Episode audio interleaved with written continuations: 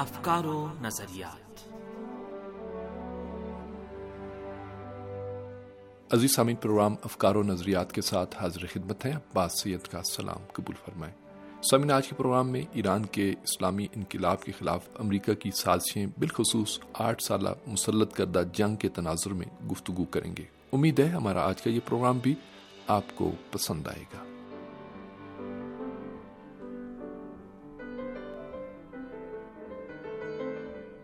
اسلامی جمہوریہ ایران پر صدام کے ذریعے مسلط کردہ 8 سالہ جنگ میں لاکھوں افراد لقمہ اجل بنے، ہزاروں کیمیائی حملوں کا نشانہ بنے اور دونوں ملکوں کا انفراسٹرکچر بھی بری طرح تباہ ہوا. صدام نے عالمی حمایت اور علاقے کے بعض عرب ممالک کی بھرپور حمایت سے نہ صرف 8 سال تک جنگ جاری رکھی، بلکہ ایران کے شہروں اور عام شہریوں کو بھی اپنے ہوائی حملوں اور میزائلوں کا نشانہ بنایا. ایران کے شہر اور شہری میزائلوں اور فضائی حملوں کا نشانہ بنتے رہے، لیکن سلامتی کونسل اور امن پسند عالمی ادارے خاموشی کی چادر اوڑھ کر مزے سے سوتے رہے. امریکہ نے ایران کو بار بار جنگ کی دھمکیاں دیں، لیکن خود میدان میں سامنے آنے کی جرأت نہ کر سکا، لیکن اپنے ایجنٹوں اور علاقائی اتحادیوں کو ایران کے خلاف بھرپور استعمال کیا.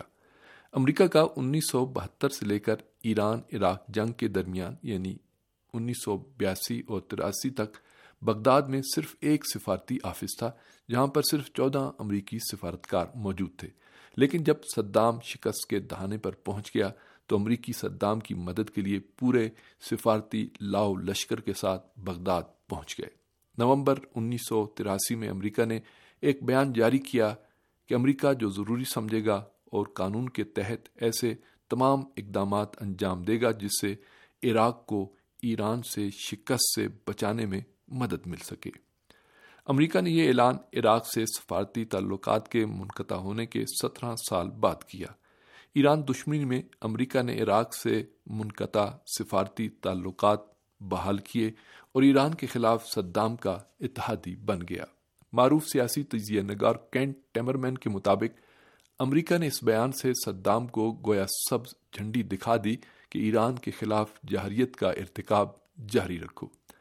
صدام، امریکہ اور اس کے مغربی اور مشرقی اتحادی جب مجاہدین کے عزم و حوصلے کا مقابلہ نہ کر سکے اور جنگ میں مطلوبہ کامیابی حاصل نہ ہو سکی تو انہوں نے ایرانی مجاہدین کو شکست دینے کے لیے کیمیائی ہتھیاروں کے استعمال کا خوفناک منصوبہ ترتیب دیا.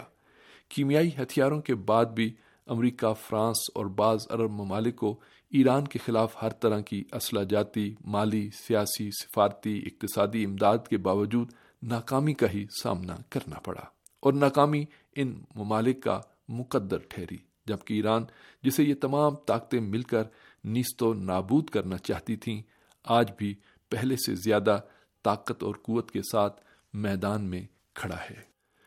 عراقی ڈکٹیٹر صدام کی گرفتاری پر یونائیٹڈ پریس نے اپنے ایک تجزیے میں لکھا تھا، آج یہ حقیقت کھل کر نمایاں ہو گئی ہے کہ 80 کی دہائی میں صدام کو کیمیائی اور جراثیمی ہتھیار امریکی حمایت کے بغیر ممکن نہ تھے.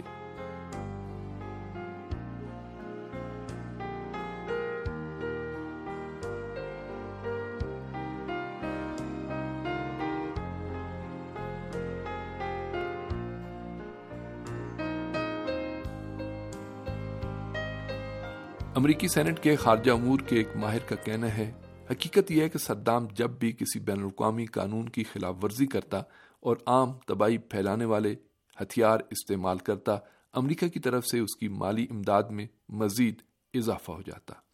اس ماہر کا مزید کہنا تھا، ہم یعنی امریکہ صدام کے رویے پر اثر انداز ہوتے تھے، کیونکہ ہم نے اس کو اس بات کا یقین دلا دیا تھا کہ تم اپنے ملک کے اندر جو قتل و غارت کر رہے ہو اس پر کوئی عالمی سطح پر اقدام انجام نہیں پائے گا.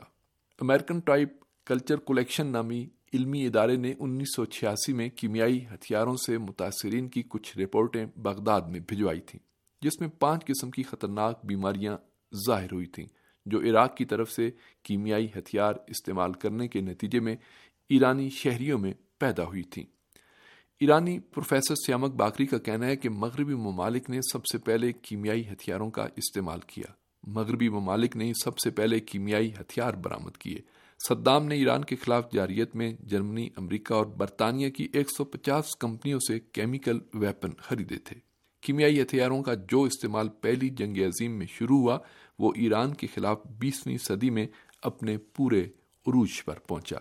ایران کے وزیر خارجہ جواد ظریف کیمیائی ہتھیاروں کے خلاف قومی دن کی مناسبت سے ایرانی شہروں سردشت اور حلبچہ میں ان حملوں کا شکار ہونے والے متاثرین کو خراج عقیدت پیش کرتے ہوئے اپنے بیان میں کہتے ہیں، ایران کی مظلوم عوام کے خلاف 8 سالہ جنگ میں کیمیائی ہتھیاروں کے استعمال کا تلخ اور جان کا واقعہ اس بات کو ثابت کر رہا ہے کہ انسانی حقوق کا دعویٰ کرنے والے ممالک اور تنظیمیں اس ظلم پر خاموش رہیں اور تاریخ میں یہ ظلم اور خاموشی ہمیشہ کے لیے محفوظ ہو گئی ہے۔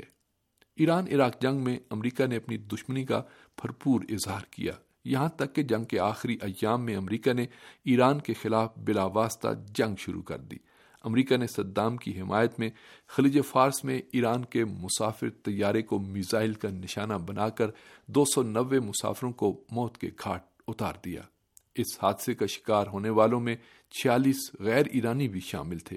اس وحشیانہ حملے میں مسافر طیارے میں موجود 66 بچے بھی امریکی بربریت کا شکار ہو گئے۔ امریکہ نے آج تک اس غیر انسانی حملے کی معذرت نہیں کی، اور جس بحری جہاز سے ایرانی مسافر طیارے کو نشانہ بنایا گیا اس کے کمانڈر ویل راجرز کو سزا دینے کی بجائے تمغے شجاعت دے دیا گیا۔ امریکہ کی مداخلت پسندانہ اور غیر قانونی کاروائیاں صرف ایران اور عراق جنگ کی حد تک محدود نہ تھیں، بلکہ ایران دشمنی امریکی خارجہ پالیسی کے ساتھ لازم و ملزوم ہو چکی ہے۔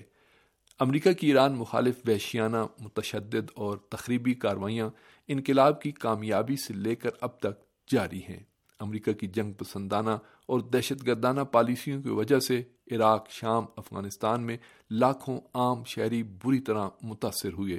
یمن میں عام شہری امریکی پالیسیوں کی وجہ سے سعودی بمباری کا شکار ہیں، اور فلسطین میں امریکہ کی صہیونی نواز پالیسیوں کی بدولت فلسطینیوں سے غیر انسانی سلوک کیا جا رہا ہے۔ رہبر انقلاب اسلامی حضرت آیت اللہ العظمہ سید علی خامنائی نے اس صورتحال کو حج پیغام میں اس طرح بیان کیا تھا، آج امریکہ کی سامراجی اور مجرمانہ پالیسیوں پر غور کرنے کی ضرورت ہے۔ امریکہ کی پالیسی مسلمانوں کے خلاف اور مسلمانوں کے خلاف جنگ بھڑکانے پر استوار ہے، وہ مسلمانوں کے ذریعے مسلمانوں کو قتل کروانا چاہتا ہے۔ ظالم مظلوموں پر حملہ آور ہیں، امریکہ ظالموں کی حمایت کر رہا ہے۔